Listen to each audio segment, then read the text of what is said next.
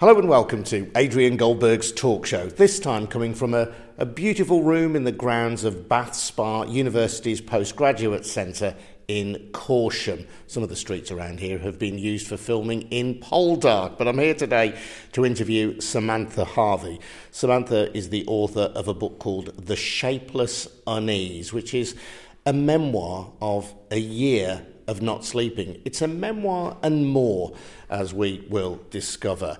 But Samantha, at a surface level, this is your story of a year without being able to sleep. When did you first become conscious that this was a serious problem for you and that you weren't just having a few bad nights? I think because I was always a really good sleeper, um, it took me a really long time to realize that this wasn't just a passing phase and was I was it was entrenched and I was stuck in it. It took me way too long because I think I had quite extreme, severe insomnia for probably six or seven months before I conceded that it was a thing and it wasn't about to go away. I just, prior to that, kept thinking, you know, this will pass, it's nothing. Oh, I mean, I was very disturbed by it, but I also had only known 40 two years of good sleeping, so I thought that's that would just return, and this was a blip. Um, but it didn't. So it took me a long time to realise that it was a problem. So you were one of these people who had slept without any qualm, literally put your head on the pillow and you're out. Yeah, I was one of those awful, annoying people. Yeah, hadn't it didn't really matter what was going on in life, and actually, prior to getting insomnia, I had a couple of years of of quite severe anxiety, which also wasn't really consistent with, with my personality, but really uh, kind of self fulfilling and persistent anxiety. And even through all of that, I slept fine. Sleep was never the problem. um, but I'm sure that that anxiety was a precursor to the insomnia. I'm not, you know, they're, they're clearly linked in some way, although I don't fully understand how, even now. And how extreme did the insomnia become?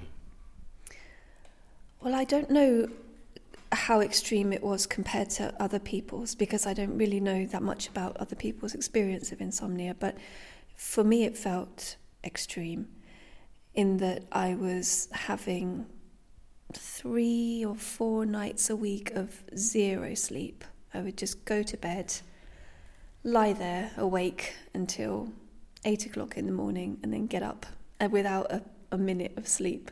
And uh, and I was doing that, you know, almost. It was pretty much every other night. I got stuck in a pattern of zero sleep, then a night of what started off being good sleep, and then just that itself deteriorated. So increasingly less good sleep on the on the good night, and then a, a night of zero sleep again, and it went on like that for a long time.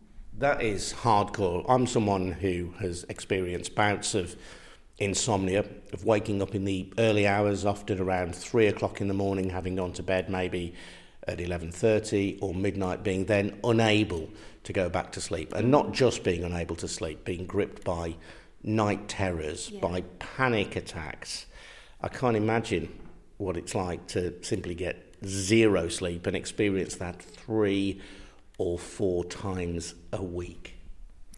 Yeah, it's really debilitating and um, actually a, a, very serious problem. And I don't think it's it's taken seriously because other people aren't there with you in the night. They don't know exactly what it's like, and I don't think the the enormity of insomnia is really grasped by people, and I understand that because before I had insomnia, I didn't understand what it could be like or what it meant. But like you, I also have or have had these um, awful terrors in the night and panic attacks. So it's not just that you're awake; it's that you're awake and you're tormented. You know, you're not sort of lying there happily pondering what color you're going to paint a wall or a trip that you're about to go on. You're you're tormented and you're left with your own mind, which won't relent.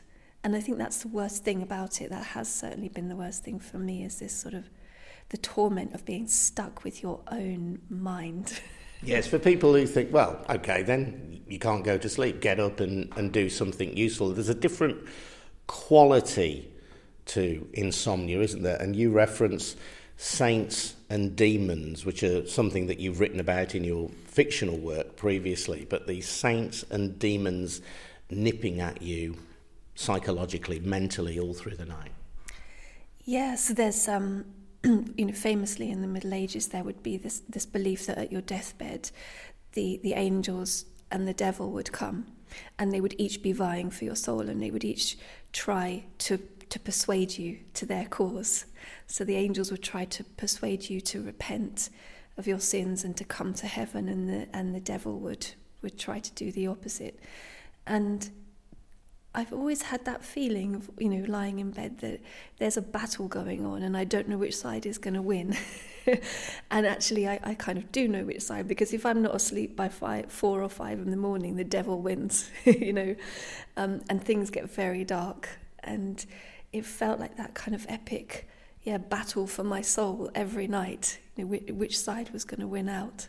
And let's be clear as well, you did pursue various remedies for your sleeplessness. You had cognitive behavior therapy. You took tablets. Did any of those treatments have any effect? Um, not really.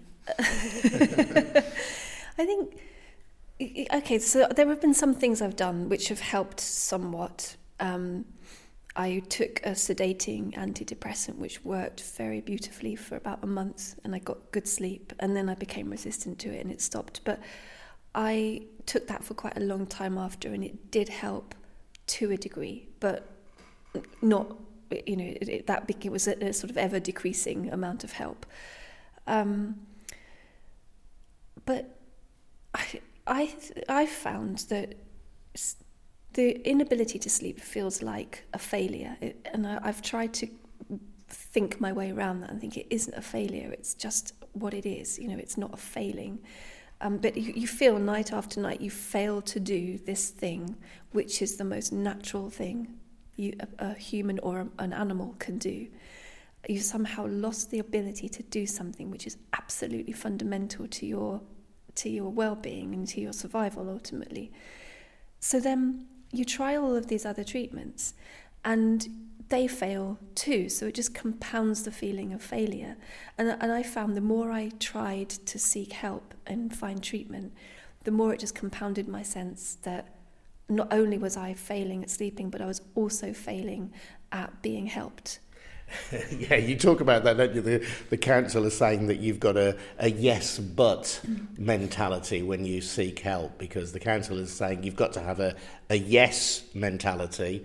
He accuses you of having a, a yes but mentality, mm-hmm. but your perennial yes but is yes, but I can't get to sleep. Yeah, yeah, and it's difficult to stay mentally buoyant and resilient and resourceful when you've had four hours sleep in three nights. It's very difficult. No, no one can do it. So you get stuck in this in this horrible, intractable cycle of of uh, not being able to sleep, and so worrying about sleep and fearing it. I mean, I would go to bed and I would be full of adrenaline. I don't know if this happens to you, but you know, you get into bed. It's, it's a time where you're supposed to just kind of let everything go, and and you go into this highly adrenalized fearful state as if you're in a war zone.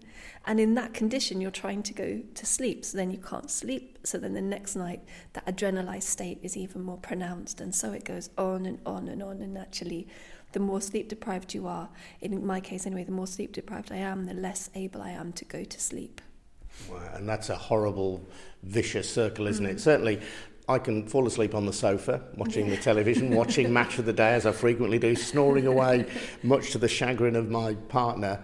I'll then troop upstairs, obviously ready for sleep. Yes. Light goes out, eyelids open, and, and that's at the point at which, sometimes anyway, the terrors can grip me because I'm, I'm fearful of not being able to sleep. I also find that I'm fearful of sleep itself. Yeah, I completely, I completely get that. I um, I, I have that. I can fall asleep. You know, I fall asleep reading my book in bed, and I put the the book down and can't go back to sleep again for the whole night. I mean, it's not that our bodies aren't wanting sleep, it's that somehow the mind intervenes.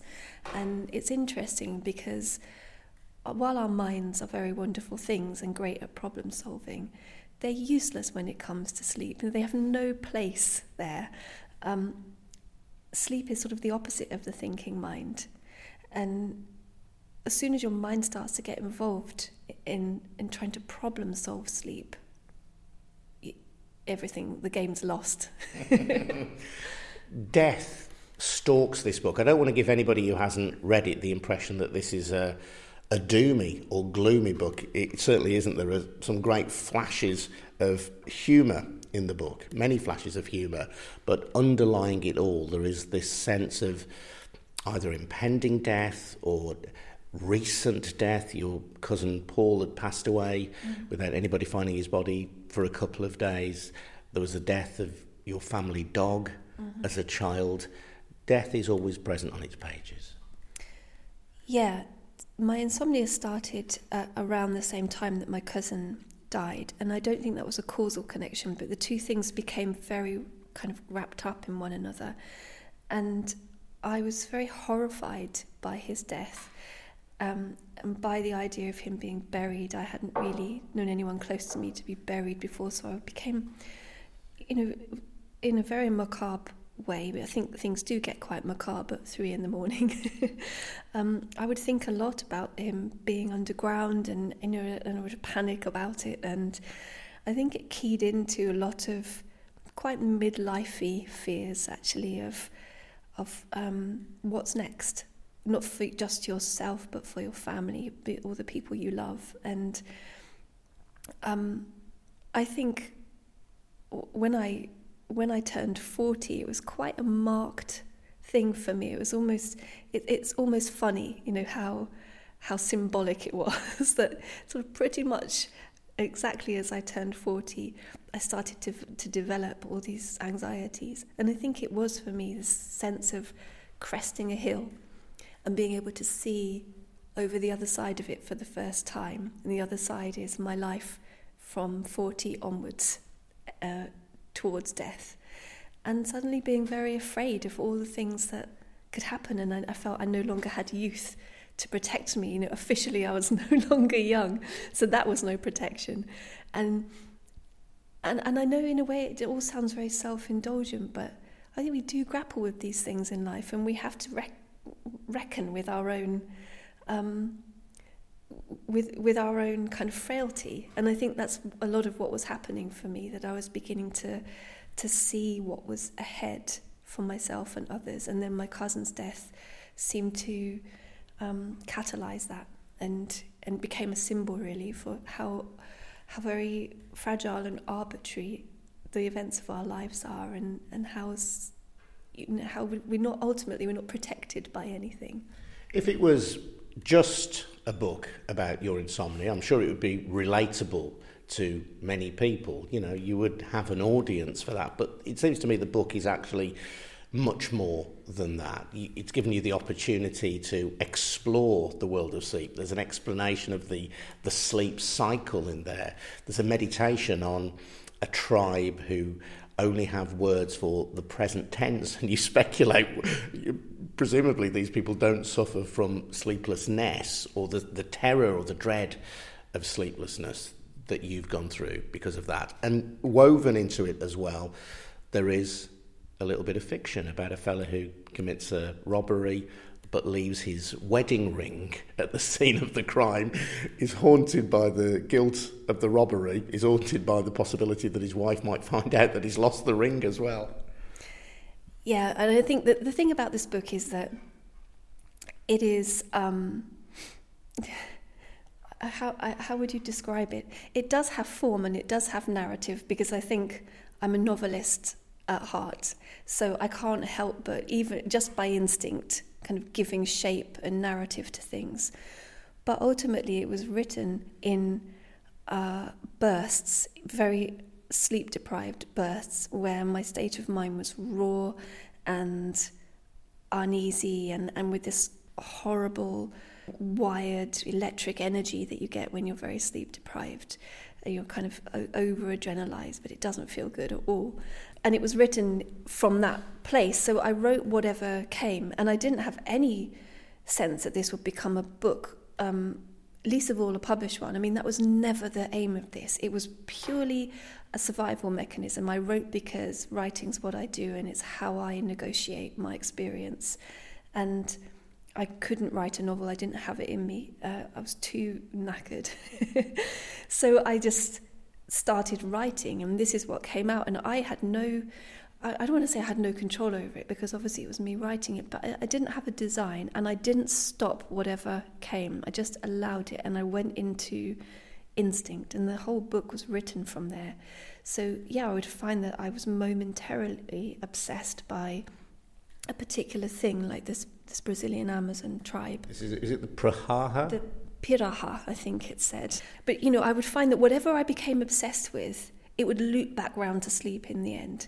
So there's, there's this obsessiveness about the book that is just utterly self obsessed when it, when it comes to sleep and how to get it. So I would be writing this quite, you know, on the face of it, balanced piece about the Piraha tribe and then I would start thinking, maybe that's why I don't sleep because I've got too many words for the past tense. You know, you start to become very obsessive about it and think that there's this secret uh, of sleeping that you haven't discovered yet, and that maybe you can discover it, and that everyone else has it, and, and you've just got to work, work out what it is. So and of course it's all nonsense but that, i think that's why the book ranges so much because your mind ranges doesn't it when you're when you're sleep deprived you you can't focus you can't settle and so the book is is a kind of simulation i suppose of of that experience of being without sleep for a long time and you do write about yourself in the third person as well it isn't all just me, me, me, if mm. we forgive that, but you talk about the patient. Yeah. The patient is you. Yeah. but, but you, you know, you can be quite cold and analytical about yourself and quite harsh on yourself as the patient. Yeah, I mean, the times you, I just got so sick of myself. I'm like, I, I'm fed up with this. I'm fed up with thinking my own thoughts. I need to get out of myself somehow, um, and and sort of turning sort of turning the lens a little bit and making myself the subject, you know. And in in that, there's a, a kind of spoof case study at the beginning of a of an insomniac who's evidently me, um, and it is it's a sort of parody of a case study because it tries to pinpoint all sorts of triggers and aggravating factors and and really the the my feeling behind that was it's all rubbish. You know, we don't understand anything about sleep. We don't understand anything about ourselves. You know, we're trying to unlock the mystery of ourselves and often in quite mechanical, medicalized ways, and it doesn't work. You know, we can't say this causes that, if this, that. It doesn't work that way. And so I think those bits where I, I kind of go into third person and make a case study of myself are born of frustration, really, at the the futility of the effort to try to medicalize people and turn them into types. And uh, I would never suggest for a moment that you enjoyed insomnia. You speak at one point of having abiding feelings of anger, loneliness, despair, and fear. And you talk about loneliness, but you're not lonely. You have a partner who you refer to in the book. So, but this is such a, a very personal journey. And uh, as I say, I don't want to in any way suggest that you enjoy this process, but maybe it just is your novelist eye. So when you dis- when you're discussing, for example, the decomposition of the body of your cousin, there is almost a relish with which you describe the body's enzymes attacking itself. Well, I just think it's amazing. I mean, I, I, you know, take take away from it the fact that it was my cousin I was talking about, but ultimately it wasn't. It began there, and then it, I just started talking about the process of a body decomposing, which sounds, you know, jolly, doesn't it? um, but actually, it's incredible, you know, to discover that we that we have in us all of the mechanisms and know, all the enzymes, the bacteria that are just waiting there in us dormant to kind of clean us up after we've died. You know, it's an, a, a very beautiful, elegant system in a way, but also if you're so minded, it's quite a horrifying idea too that, you know, in us, there are all of these kind of enzymes just waiting for their chance to undo you, to unexist you. And I find that, well, I, I mean, I, I, find it wonderful and beautiful and awful uh, in all the ways that life is. I talked about if you have insomnia, certainly in my case, if this sense that you fear not sleeping because you know it'll ultimately have debilitating health consequences for you. If nothing else, you wake up in the morning. If you do get a couple of hours feeling pretty groggy and feeling pretty rubbish and not being able to function properly. But the fear of sleep itself, and certainly for me, that's associated with the fear of entombment, of entrapment. Sometimes I have dreams about that, you know, quite vivid and terrifying dreams. Mm. Maybe that's just me, I don't know. But do you fear sleep in that way yourself ever? No, I don't think I do. I think I love sleep. Um. you, even today, you're speaking having not had yeah. particularly much of it overnight. yeah, I I've become sort of in love with sleep in the way that you're in love with something you can't ever quite have enough of.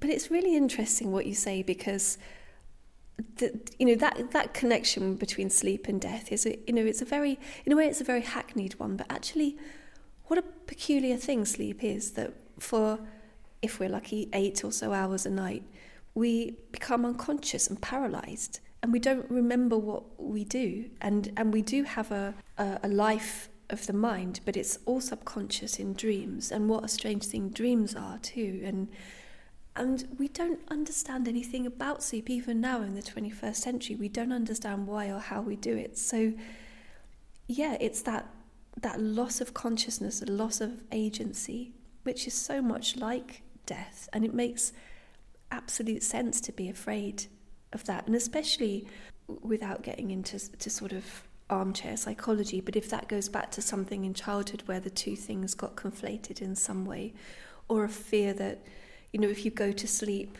a parent might leave or something might happen, you're going to be abandoned there. And I think that's a very rational fear, actually. And you had your own family experience of that as a child that you write about in the book, didn't you? You had a family breakup, which relates to the, the dog anecdote that we referred to earlier. So, I mean, you've, you've got that, if it is a trigger, you've got that trigger in your own life. Yeah, I mean, certainly. In my case, my parents divorced when I was nine, and it was my mum who left. And that was a calamity for me, you know, at that age. And I was very, very close to my mum.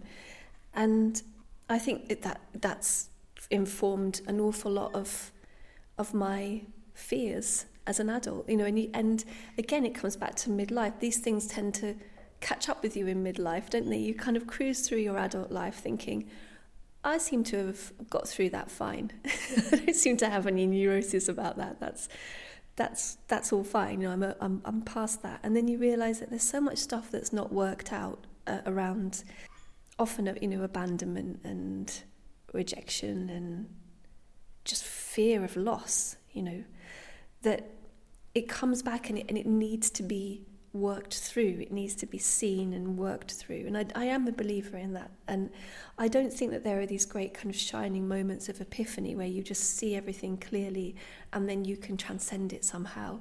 And then you walk free into the rest of your life unburdened.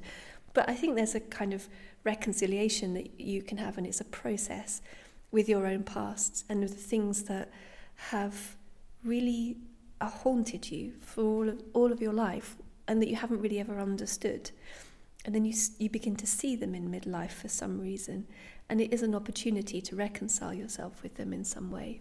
So, although you're, uh, you've said it, you know, against the over medicalisation of insomnia, you think there are these triggers perhaps in childhood. And you've also alluded to stress perhaps that you experienced in the time leading up to your, your most intense insomnia?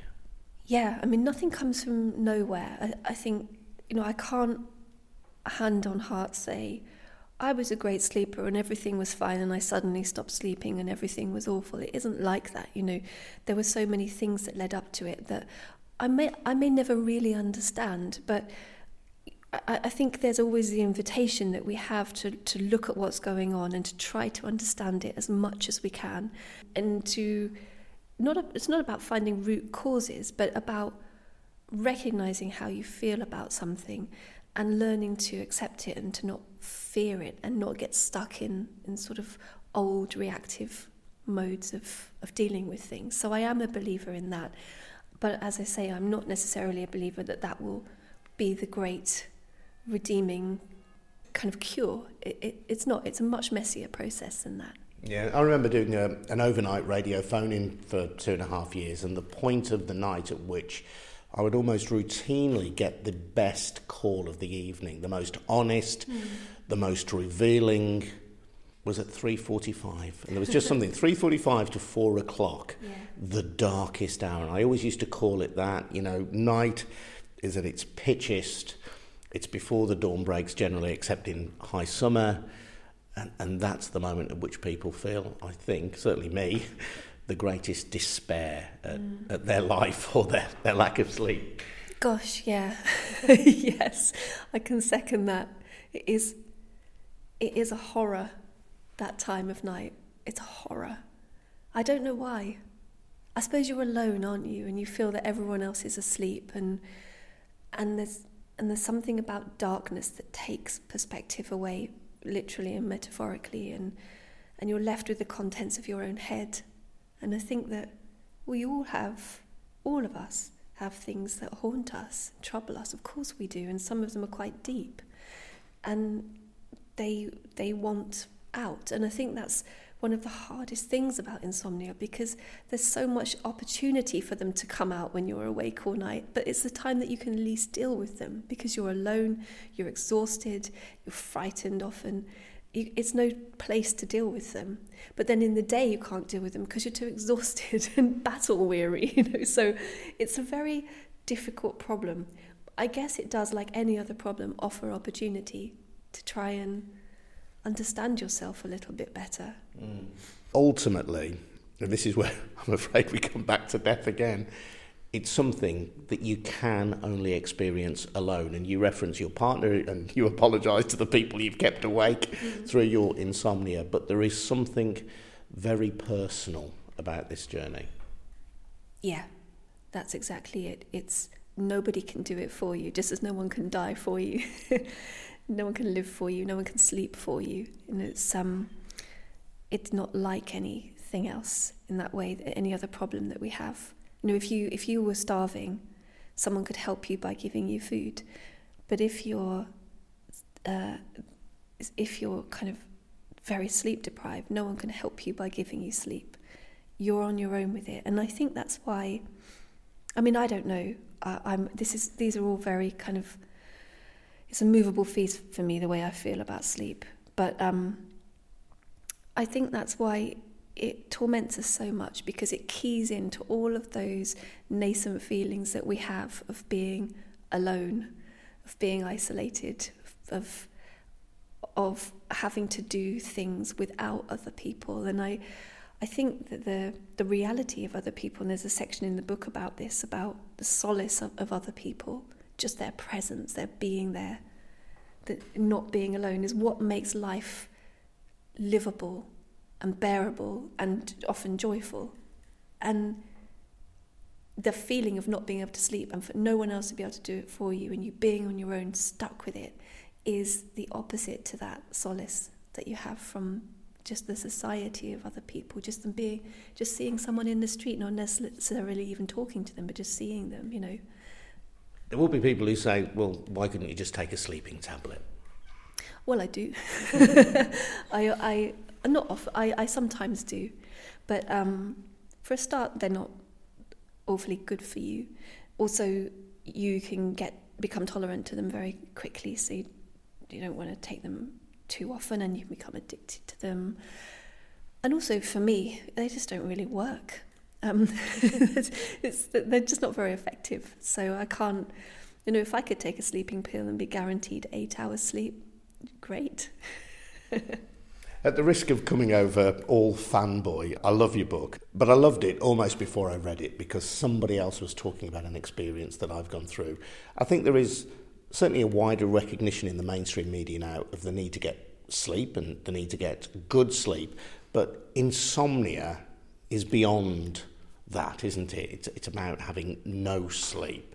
And I think that's something that is very little reported on, very little talked about. And I, I think part of it is that there is some element of it, and I don't know why I have this feeling, that it is almost like a shameful secret. Yeah.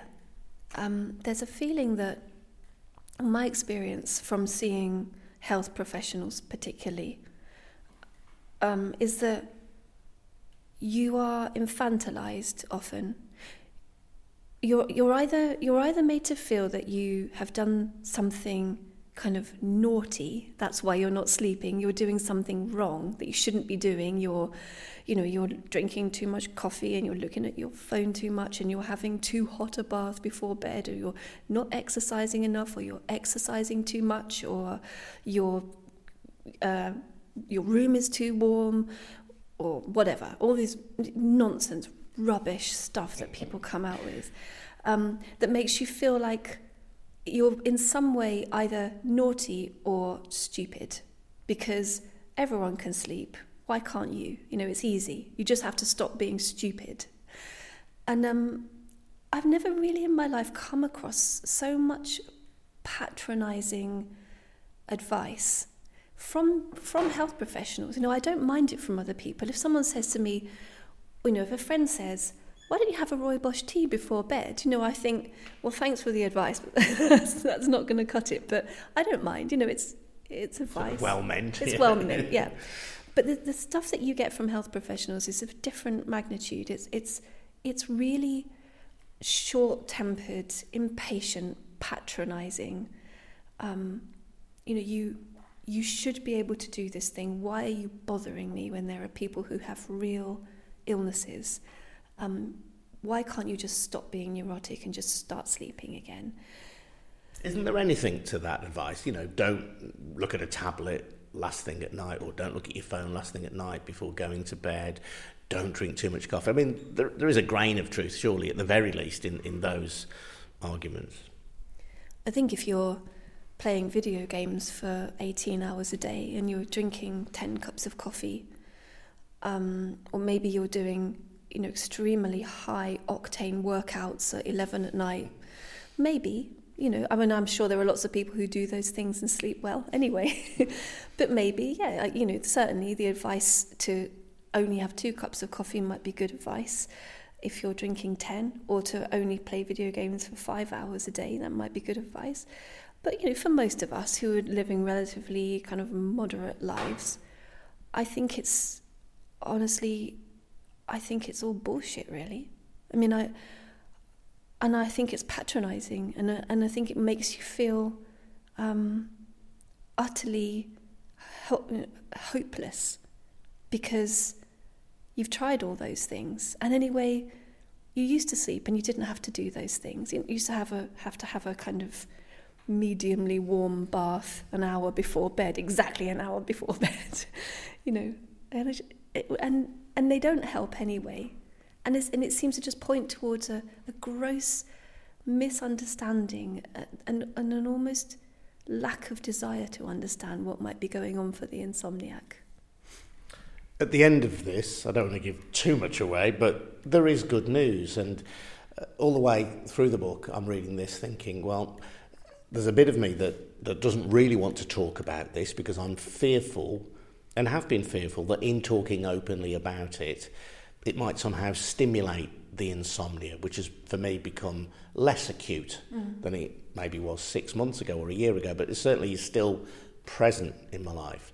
So I'm afraid that by talking about it, I will somehow provoke it to come back. But the positive news is that you know, mine has become less acute, less frequent than it was. Uh, and it was never as acute as yours, but yours also has become less acute. Hasn't disappeared, but you are getting much more sleep than you were. Yeah, so there's a section at the at the end of the book which is kind of tongue in cheek called Cure for Insomnia and it's very tongue in cheek and I'm I'm sorry if you if you get to the end of the book and come to that section and think, oh, thank God, here it is.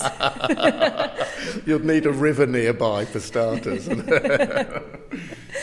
um, and as you say, yeah, the section is about uh, river swimming and open water swimming. I've got a few canals in Birmingham I could try it in. you know, I'm not sure.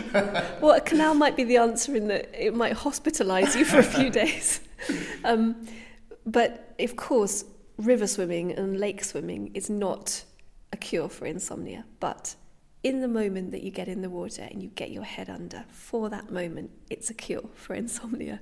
It's been the thing that one of the things, along with writing, writing about this, about insomnia and writing this book, it's been the the thing that has most sustained me through it because. So you have gone night river swimming. Not night river swimming, but in the day and in and in very sleep deprived states often.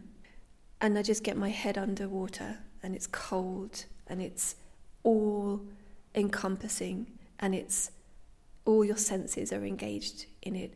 And in that moment, everything, not just insomnia, everything just disappears. It's gone. And I find that an incredible release.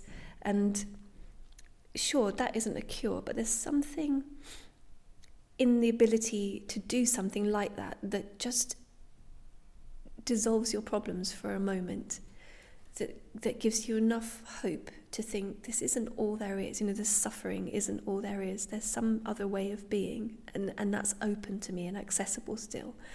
And also, which is sort of the meditative note on which the book ends.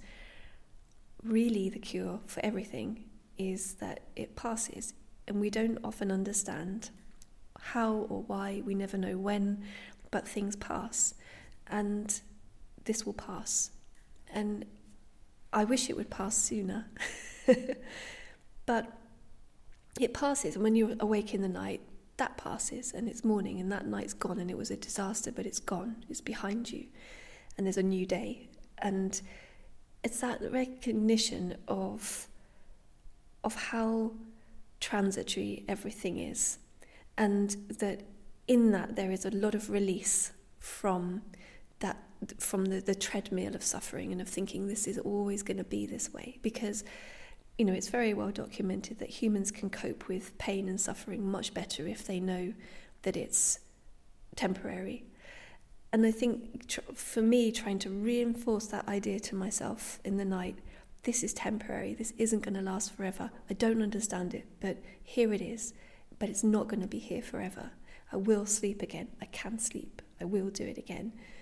Has been a great help to me to stop me going down the path of this is never going to end. This is my whole life. I'm going to have to give up my work. I'm going to have to you know throw everything out the window.